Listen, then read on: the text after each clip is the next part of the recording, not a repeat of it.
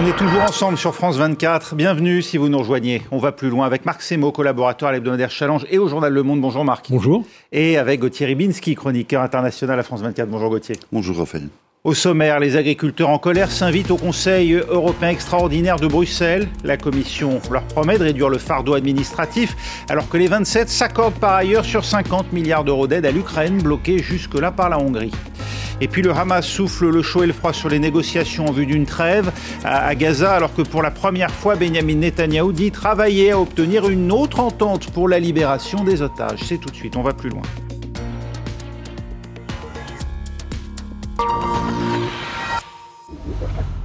On attendait un sommet 100% Ukraine. Ça a été le cas notamment, mais pas que. Comme tout bon Conseil européen, celui qui se déroule en ce moment à Bruxelles ne déroge pas à la règle, percuté à son tour par l'actualité, en l'occurrence la colère des agriculteurs. Ils se sont invités dans la capitale belge, venus de toute l'Europe, récoltant au passage cette promesse tourne sous la von der Leyen, la présidente de la Commission.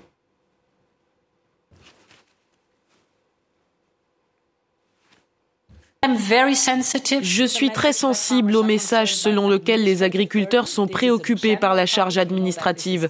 Il s'agit d'un sujet global. Vous savez que cela me tient à cœur de réduire ces charges administratives.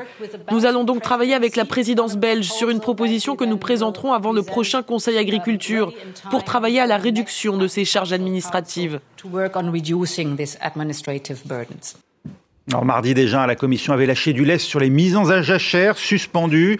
Mais Emmanuel Macron appelle déjà ses partenaires à aller plus loin en réclamant un égalim européen, histoire de lutter contre le contournement actuel de la loi française par la grande distribution, hein, qui passe par des centrales d'achat européennes. Et puis également une force européenne de contrôle sanitaire et agricole, un peu à l'image des 10 000 contrôles que Bruno Le Maire a annoncé vouloir conduire dans les supermarchés à l'échelle française. Euh, Marc Semo, la France a raison de vouloir jouer les aiguillons sur cette question de la souveraineté alimentaire en Europe ou bien on a tort de, vouloir finalement généraliser à nos partenaires ce qui nous importe à nous, Français? Bah, Disons, la, PAC est consubstantielle à l'Europe. Et la France a longtemps été la, le, principal, la principale puissance bénéficiaire de l'Europe. Alors, ce qui n'est plus le cas aujourd'hui. D'ailleurs, hein. on, rappellera que un certain nombre de pays, euh, grands comme l'Allemagne, qui ont une agriculture qui nous taille en partie des croupières, et plus petit, mais avec un encore plus dynamique en termes agricoles comme le Danemark ou les Pays-Bas, euh, marque des points. Donc oui, bon, la, la, France est dans son rôle.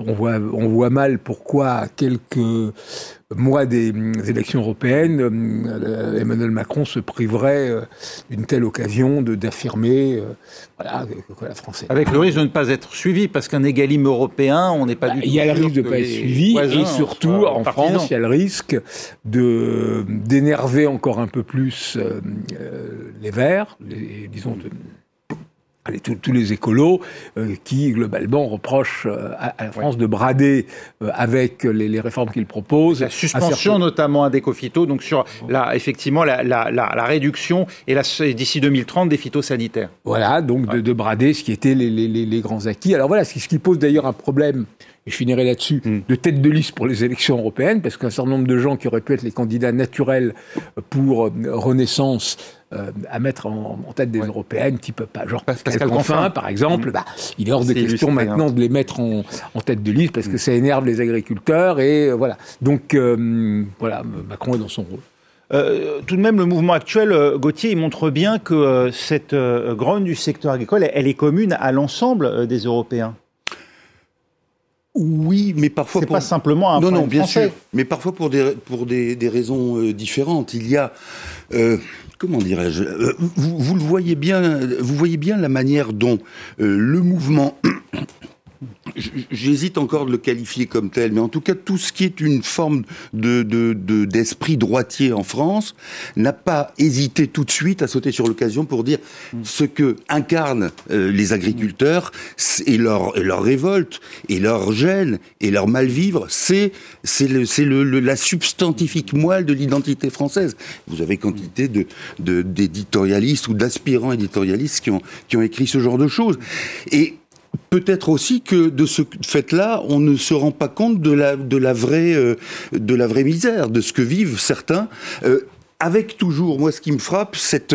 Un suicide tous les deux jours, hein, en voilà, voilà, un suicide tous les deux jours, et bizarrement, qui, à part certaines confédérations ou certains mouvements syndicaux ou syndicats euh, d'exploitants agricoles, mais minoritaires, qui met en cause la grande distribution, qui a une forme de, euh, de pression productiviste et qui est parfois la cause de dérèglements, non seulement de dérèglements, mais aussi de trous en termes de revenus pour, euh, pour les agriculteurs. Euh, oui, on, voit aussi, alors vous dites effectivement c'est la droite en France qui soutient les agriculteurs, il y a un chancelier social-démocrate en Allemagne, Olaf Scholz, qui lui effectivement tient un discours très différent sur le Mercosur, par exemple, dont on sait qu'il est dans la ligne de mire aujourd'hui des agriculteurs français qui ne veulent pas d'un accord, mais pas que d'ailleurs les agriculteurs français.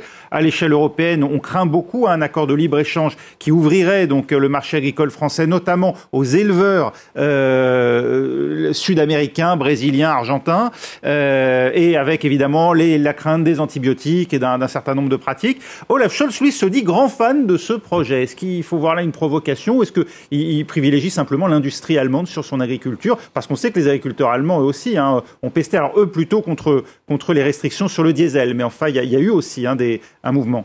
Oui, il y a eu un mouvement. Il y a un mouvement qui est d'autant plus surprenant qu'il n'est pas, euh, enfin qu'il a un, caractère assez, euh, disons revendicatif, marqué, beaucoup plus marqué que d'habitude, en ce sens où euh, quand il y a des mouvements chez les agriculteurs allemands, il y a d'abord quelque chose qui relève évidemment de la négociation, et toujours on s'aperçoit que ce que réclament les personnes en question, c'est une anticipation de ce qui pourrait être grave par la suite. Or là, on a l'impression qu'on est à le nez, effectivement, devant l'événement, devant ce que les agriculteurs considèrent comme grave, et que... Euh, si vous voulez, la, position de Olaf Scholz, je ne suis pas persuadé qu'elle lui soit profitable, même si, d'une certaine manière, il fait, il fait du pied à la droite allemande par, et à son ministre euh, Christian Lindner, le libéral. Mais je ne suis pas certain. Alors, vous aviez raison de souligner qu'il est social-démocrate, parce que assez souvent, avec Scholz, on se demande où est son aspect, euh, où est sa, sa qualité de social-démocrate. Euh, Olaf Scholz qui dit vive l'accord avec le Mercosur, ça vous surprend, Marc Semo? Non. C'est pas une provocation. En, ce euh, sens que Olaf Scholz est tout et son contraire, mmh. qu'il a une coalition absolument, cette coalition tricolore absolument impossible, que là effectivement il fait des gestes vis-à-vis de son ministre euh, Lindner euh, qui, est libéral. Bon voilà, je pense que les Verts de la coalition vont être un peu énervés, mais bon voilà, c'est Olaf Scholz, mais c'est un des symptômes du mal allemand d'un pays dont tous les fondamentaux là sont quand même ébranlés par à la fois euh, la, fin de l'énergie pas chère, euh, les, problèmes d'exportation vers la Chine et euh, les, questions de sécurité en Europe, et qui se cherche avec un leadership de plus en plus absent et, de plus en plus évanescent. voilà, évanescent et inaudible. Reste que ce sommet a permis de débloquer l'aide à l'Ukraine, 50 milliards d'euros jusque-là retenus par le Premier ministre hongrois. C'est Viktor Orban qui a finalement cédé un dès le début de la réunion. Florent Rodeau.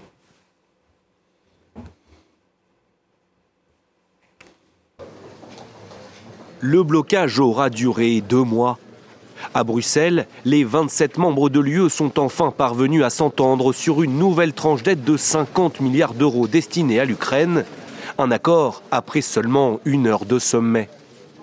Malgré sa farouche opposition depuis des semaines, le Premier ministre hongrois Viktor Orban, proche du Kremlin, n'a pas mis ses menaces de veto à exécution après avoir subi l'intense pression de ses partenaires européens. Aujourd'hui est en effet un jour très spécial. Le Conseil européen a reconfirmé l'engagement inébranlable de l'Europe aux côtés de l'Ukraine. Et je pense que ces 50 milliards d'euros sur 4 ans envoient également un message très fort à Poutine, juste avant le deuxième anniversaire de son invasion brutale. Une enveloppe jusqu'en 2027, plus que bienvenue pour Kiev qui tente toujours de repousser l'envahisseur russe depuis maintenant 22 mois. Sur ces 50 milliards d'euros, 33 seront alloués à l'Ukraine sous forme de prêts, les 17 autres sous forme de dons. En contrepartie de son feu vert, Viktor Orban l'a dit sur ses réseaux sociaux, il a reçu l'assurance qu'aucun centime hongrois ne terminera entre les mains des Ukrainiens. Nous avons reçu une offre et nous avons finalement négocié un mécanisme de contrôle qui garantit l'utilisation raisonnable de l'argent. Et nous avons reçu la garantie que les fonds hongrois n'iraient pas en Ukraine. Pour Volodymyr Zelensky, cet accord arraché de haute lutte à Bruxelles est la preuve de la forte unité des 27. La contribution de l'UE, selon lui, à une victoire commune sur la Russie. Ah, Emmanuel Macron l'assure, hein, la Hongrie n'a pas eu de cadeau en contrepartie de l'aide à l'Ukraine. Qu'est-ce qu'il a fait céder, Gauthier C'est l'échec de la stratégie du chantage permanent? Alors, c'est plusieurs choses. D'abord, euh, il ne faut pas voir, ce qui, ce qui ne, ne euh, diminue pas le caractère potentiellement nocif et déjà nocif du, du personnage. Mais euh, ce n'est pas très étonnant que Orban ne soit pas allé à l'affrontement, parce que d'abord, moi je crois qu'il a gagné pas mal, c'est-à-dire que des sommes qui en principe revenaient à la Hongrie, mais qui avaient été bloquées, finalement ont été débloquées, alors que de son côté... En décembre déjà, mais il y en a encore qui sont bloqués. il, a, il a, récupéré 10 milliards, il y en a, il y en a 20 ou un peu plus. C'est ça, c'est ça. Mais si vous je pense qu'il ne faut pas griller tout pour, la, pour ces cartouches pour la suite, parce que au fond, c'est comme ça qu'il tient d'une certaine manière l'Europe. Là où l'Europe a eu un levier vis-à-vis d'Orban, c'est que Orban, la Hongrie sera à la, présidence de l'Union européenne, je crois que c'est en juillet. Je oui, absolument, deuxième semestre. Deuxième semestre. Et que là, ce qui lui a été dit de manière évidemment plus diplomatique, je vais le dire, c'est on va te pourrir ta présidence. S'il le faut, on peut te pourrir ta présidence et tu paraîtras comme, comme un, pantin. Euh, bon. Et puis, alors, là, c'est une remarque générale qui me semble importante. Quand vous entendez toute la mouvance souverainiste, qu'elle soit française ou autre, et qui vous dit l'Europe broie les nations, l'Europe foule au pied euh, la souveraineté nationale. Vous voyez qu'avec cet exemple hongrois, il y a un certain nombre de blocages sur une affaire éminemment importante, qu'elle soit économique, politique, euh, militaire, morale, éthique, et que la Hongrie arrive à être le caillou dans la chaussure, et que finalement elle n'est pas, elle n'est pas broyée, qu'elle a des marges de manœuvre. Et, alors, qui a eu un accord, c'est parce que je crois qu'il ne faut pas faire de Viktor Orban un héros euh, idéologique de, du souverainisme ou euh, voilà, c'est peut-être plus plus compliqué que cela. Mais en tout cas, c'est pour moi une des preuves, et il y en a beaucoup plus de, chaque jour, que cette machine européenne n'est pas si euh, finalement fédéraliste, fédéraliste qu'on le croit et peu respectueuse des souverainetés. Marc Semo, comment vous l'expliquez vous? Qu'il ait cédé aussi vite finalement hein, au début de la réunion parce que tout était joué déjà? Oui, et puis euh, Orban est, aussi à la fois un démagogue. Ce qui l'intéresse, c'est ses élections. C'est un conservateur assurément, mais c'est aussi un pragmatique. Donc il sait jusqu'à où il peut aller trop loin. Euh, sur les questions de défense européenne, c'est loin d'être le pire. Alors oui, il a beaucoup changé depuis le temps de sa jeunesse où il était un jeune dissident, euh, mm. etc. Mais en même temps, il n'a pas non plus totalement oublié ce qu'était le passé.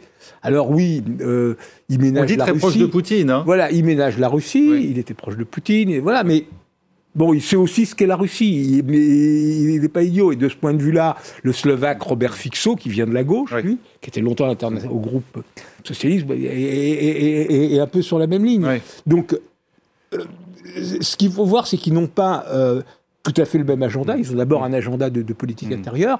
Et en revanche, ce qui était très important dans, dans, cet accord, mm. c'est le signal qu'on envoie à l'Ukraine. Le seul problème, c'est que ça ne résout rien. Parce que 50 milliards, c'est bien, mais bon, c'est à la fois 33 euh, milliards euh, mm.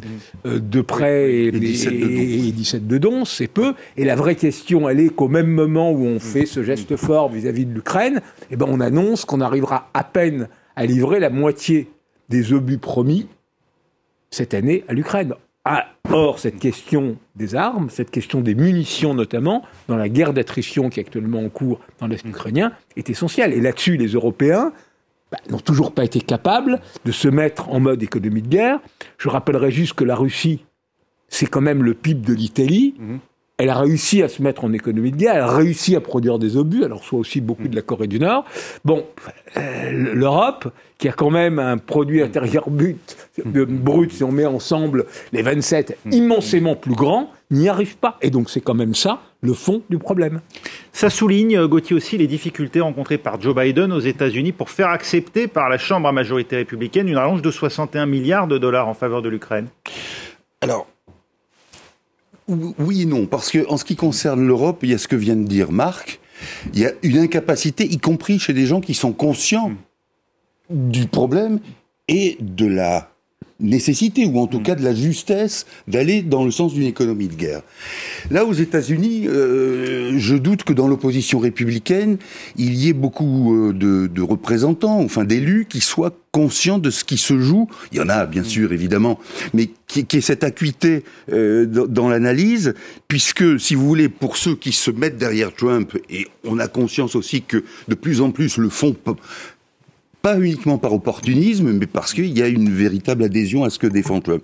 Et là, bien sûr, les difficultés sont soulignées, mais raison de plus pour que justement ceux qui en Europe perçoivent mm. l'urgence de la chose euh, soient, euh, soient, soient beaucoup plus actifs. Je, je voulais juste d'un mot revenir sur quelque chose qui peut paraître un point de détail, mais qui pour moi ne l'est pas, c'est le fait qu'en Hongrie, euh, on connaît aussi l'histoire et ce qui s'est passé avec les soviétiques, etc. Et là, il y a manifestement aussi un problème avec l'histoire ou dans l'enseignement de l'histoire, parce que vous avez, y compris dans les, dans les annonces que fait Orban et qui disent finalement euh, euh la Russie n'est pas, enfin, le, oui, la Russie n'est pas le l'ogre que l'on croit, etc.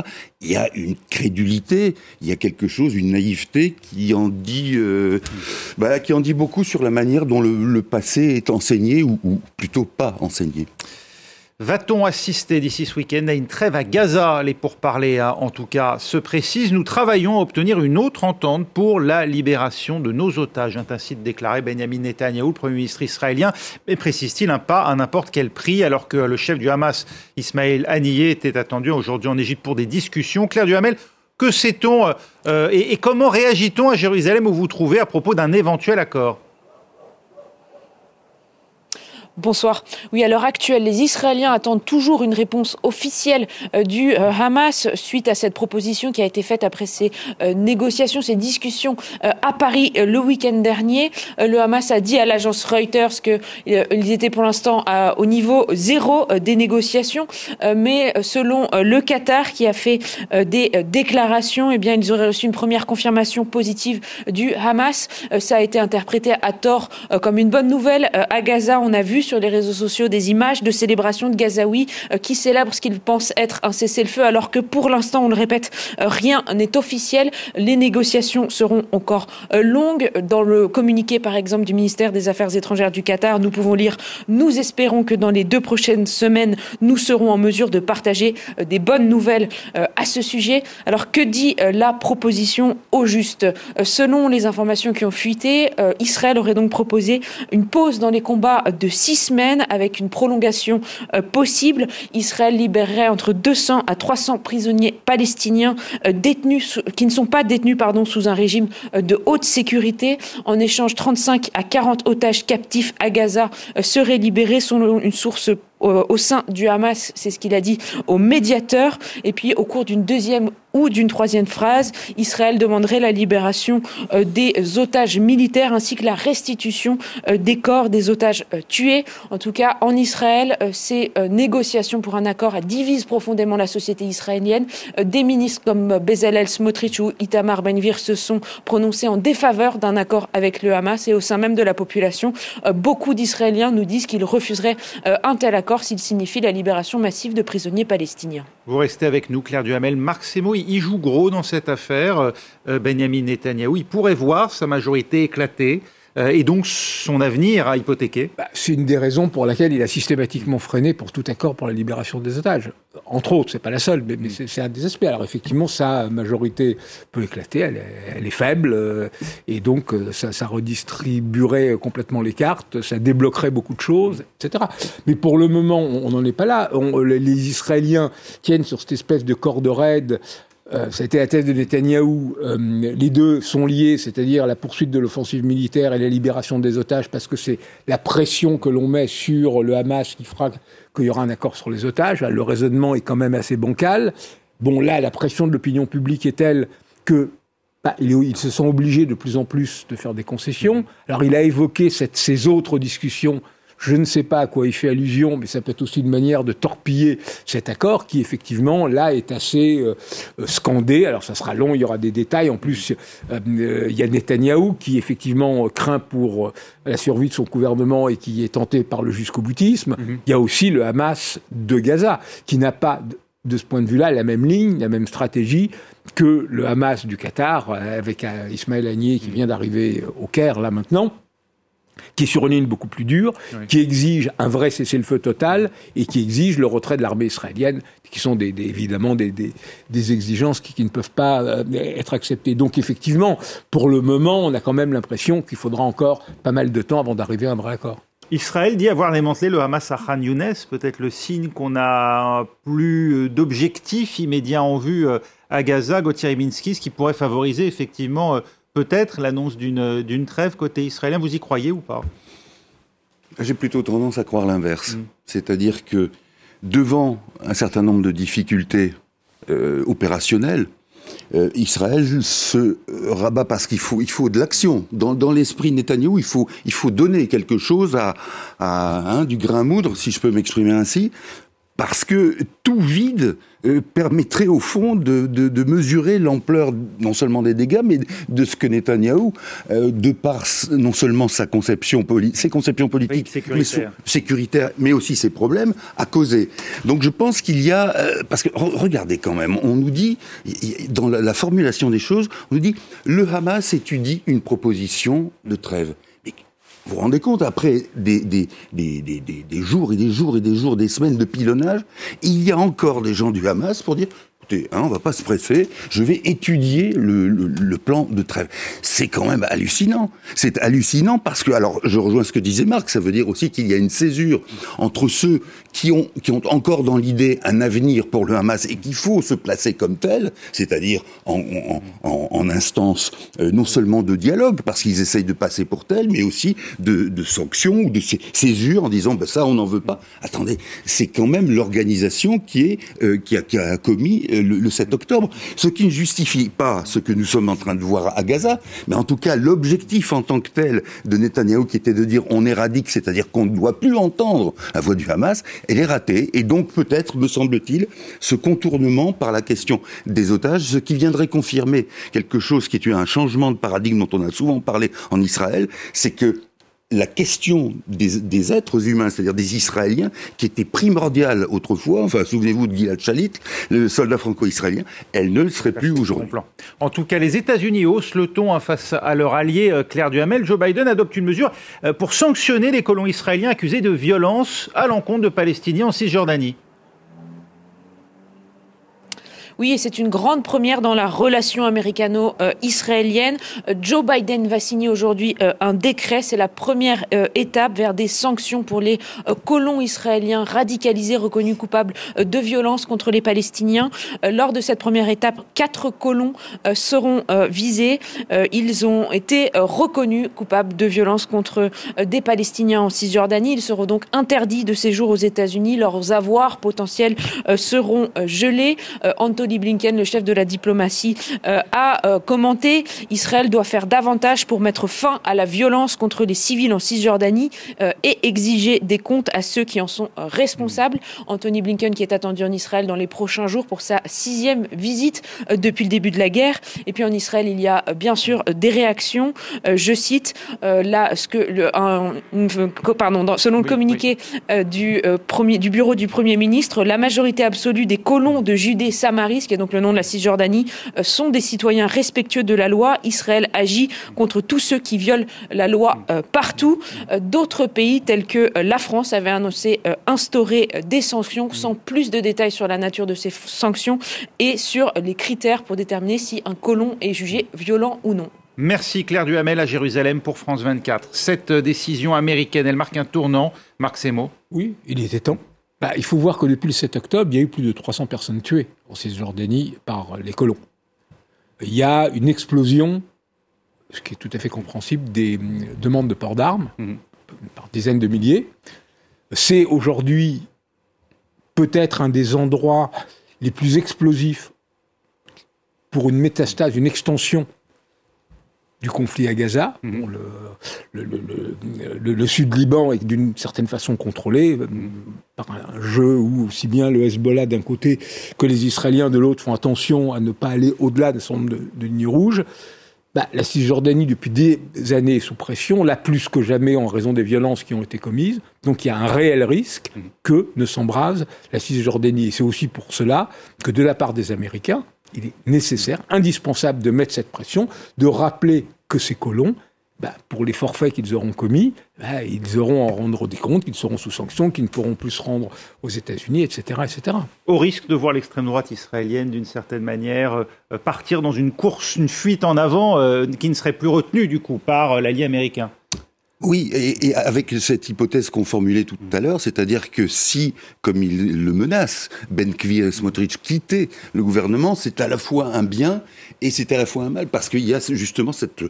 qui n'est même pas une tentation, elle, elle est actuelle. Quand, quand euh, euh, Ben Kvir dit que la meilleure des façons, c'est de déporter les Arabes, c'est le mot, déporter. Là, simplement, il y a quelque chose qui est peut-être une ruse de la vertu, on va dire, c'est que Biden, décidant ce décret, se rend dans le Michigan, je ne sais pas si c'est maintenant ou demain, où il y a une communauté arabe ou d'origine arabe qui est importante. Et là, il y a quelque chose qui peut le servir lui mm. et qui tomberait, disons, euh, au bon moment par rapport à ce décret. Alors vous me direz c'est de la politique personnelle, mm. mais pourquoi pas C'est peut-être aussi pour ça qu'il a fait le décret maintenant. Et ben voilà. Mais donc justement, c'est pour ça que je parlais de ruse de la vertu parce que ça n'est pas forcément motivé par par l'éthique, mais par la nécessité. Et ben, tant pis, on on va pas faire le, difficile. Ce qu'il y a aussi en filigrane et ce qu'on sent monter de plus en plus, c'est que, y compris si Netanyahou euh, euh, perd sa coalition, donc euh, des élections anticipées, etc. C'est la, c'est la montée d'une conflictualité de plus en plus forte au sein de la société israélienne. Et ça, c'est la chose qui va peser ces prochains mois. C'est là que risque d'être un des épicentres du conflit. Merci beaucoup. Marc Semo, Gauthier Ribinski. On va plus loin. C'est terminé. Rendez-vous dans 4 minutes.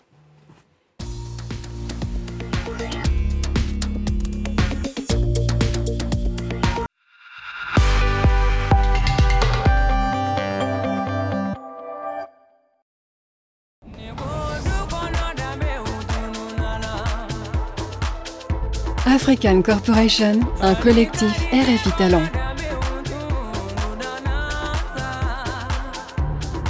Découvrez Boniaté, le nouveau clip du tandem franco-sénégalais de Marseille, avec Kankou en invité.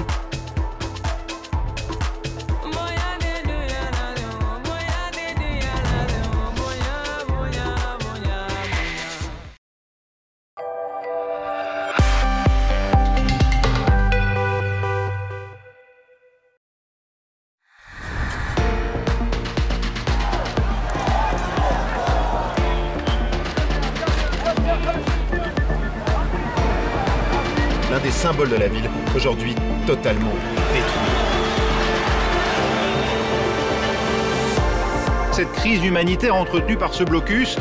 Avant même l'annonce des tendances officielles par la commission électorale.